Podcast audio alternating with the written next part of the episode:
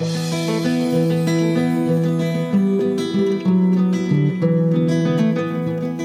listening to the Mountain Practice Journeys podcast, a comfy, cozy place for private practice introverts, highly sensitive therapists, and solopreneurs who help and heal. This is the place for practical, nature based, magical support for your business and life.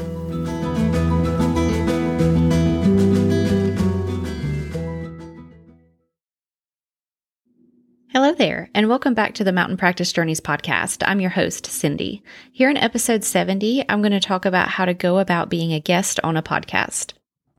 Before I get started, I wanted to share that if you've thought about starting a podcast, but after listening to my series this season, you have decided that it's too much work, you may decide that you just want to guest on other people's podcasts. This way, you can get your message out there without having to do so much behind the scenes work. Now, on to the main topic. This will be a short and sweet episode, as I'll only be sharing two main tips, but I think these are the only two that you need. The two tips are do the legwork and follow the steps. Let's start with doing the legwork. Do the legwork up front and take the time to investigate whether or not you would actually be a good fit to guest on each podcast you reach out to. Listen to at least five recent episodes of the podcast so that you can get a feel for the host, the culture, and the other guests. And if the podcast has been on air for a while, it wouldn't hurt to listen to a couple of earlier episodes as well. I believe that it is your responsibility as a potential guest to do the first step of qualifying yourself for the podcast. This doesn't always mean that you'll be accepted as a guest, though, but I think that it is common courtesy. Blindly reaching out to as many podcasts as possible just because you want to talk about your product or service or offer with no regard to the podcast culture and community that the host has cultivated feels really slimy and inauthentic to me. I understand that people hire others to get them booked on podcast, and there's nothing wrong with that. But the key word here is authenticity. So, if you've decided that you want to be a guest on podcast, I suggest that you go to your favorite podcast app and first see if any of the podcasts that you currently listen to may be a good fit for your topic. If so, you've got step one covered and you're halfway there. Next, you can do a search for keywords that relate to your topic and pick three to five new podcasts that seem to be in your niche and begin listening to them. As you listen, take note of the ones that resonate with you and your message and start there. My second tip is to follow the steps that the podcast host has outlined in order to express your interest in being a guest. Take time to look at their website and see if there's an inquiry form specific to being a guest or a guest application form. If you don't see this anywhere, check out their social media accounts and see if there is any mention of this in their bio. And if you still don't see it, send them an email or reach out via the contact form on their website.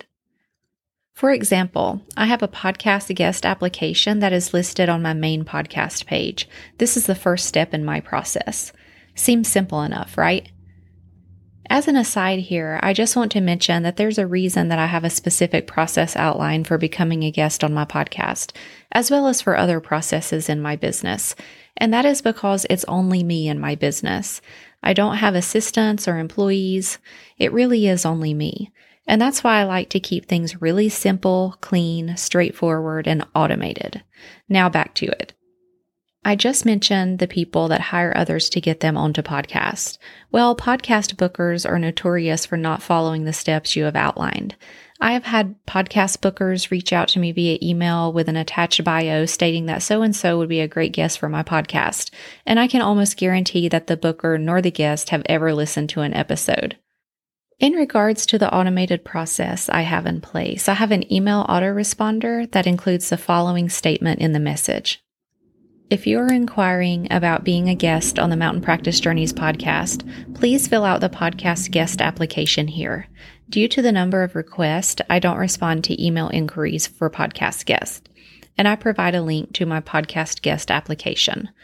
I have this statement in my autoresponder so that I can better manage my time and weed out those who are just not serious about being a guest. 99% of the time, this system works wonderfully. But a few months ago, I had the same podcast booking agent emailing me several different bios for speakers for my podcast, and then sending follow up emails to ask if I've seen the previous emails. I keep getting emails, so I eventually have to email back and direct her to my process. I say that if so and so wants to be a guest on my podcast, the first step is for them to fill out the podcast guest application, and I haven't heard back. Call me old fashioned, but I really value authentic relationships and I don't buy into the fast paced culture that most of our society subscribes to. Don't get me wrong, I've had some great booking agents reach out who follow the steps in my process, and it's resulted in some wonderful guests. One way that I cultivate authenticity is that I require that the potential guest fill out the podcast application themselves. And this tends to rule out the majority of those who are just seeking to be on as many podcasts as possible to hawk their product or service. I also ask that for those who I don't have a prior relationship with, that they schedule a coffee and connection session so that we can meet online and just have a chat and get to know one another while we discuss potential topics. But honestly, most of my guests organically come to me, and there have been several that I've connected with on Instagram, and because I love their presence and message, I have reached out and invited them to be a guest. I have no shortage of guests, so I'm totally good with losing some potential guests because they don't want to go through my process.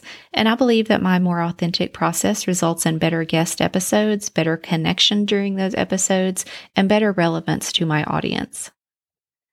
And I have a bonus tip for you.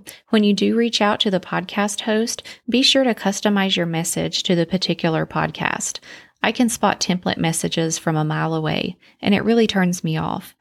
Be sure to talk about your favorite episodes and what you liked about them. Share why you enjoy listening to the show and how your topic would be a great fit for the audience of the podcast. And if you haven't completed step one, this is going to be really hard for you to pull off. Anyway, I hope this was helpful to you. In addition to the two basic tips, I also wanted to give you an inside peek into how I go about selecting guests for my podcast, as this may be helpful if you're looking to get on a less commercialized podcast.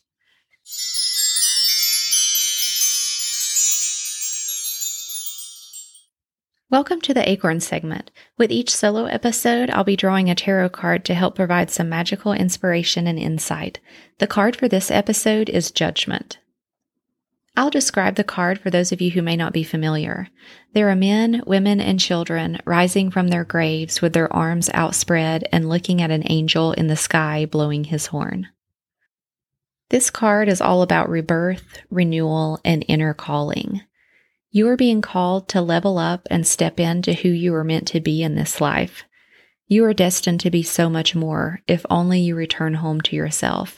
You have more power than you know, and you don't need to look for it outside of yourself. Remember, if you're not living the life that you want, you can start today. I'll post a picture of the card along with the message today on my Instagram at Mountain Practice Journeys. So head on over and let me know if this message resonates with you at this time.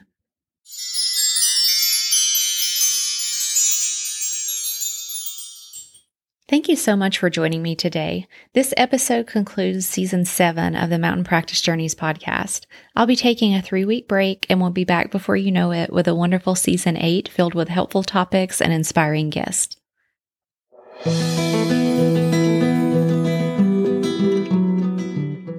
I'm truly grateful that you choose to join me here for practical, nature based, magical support for your business and life.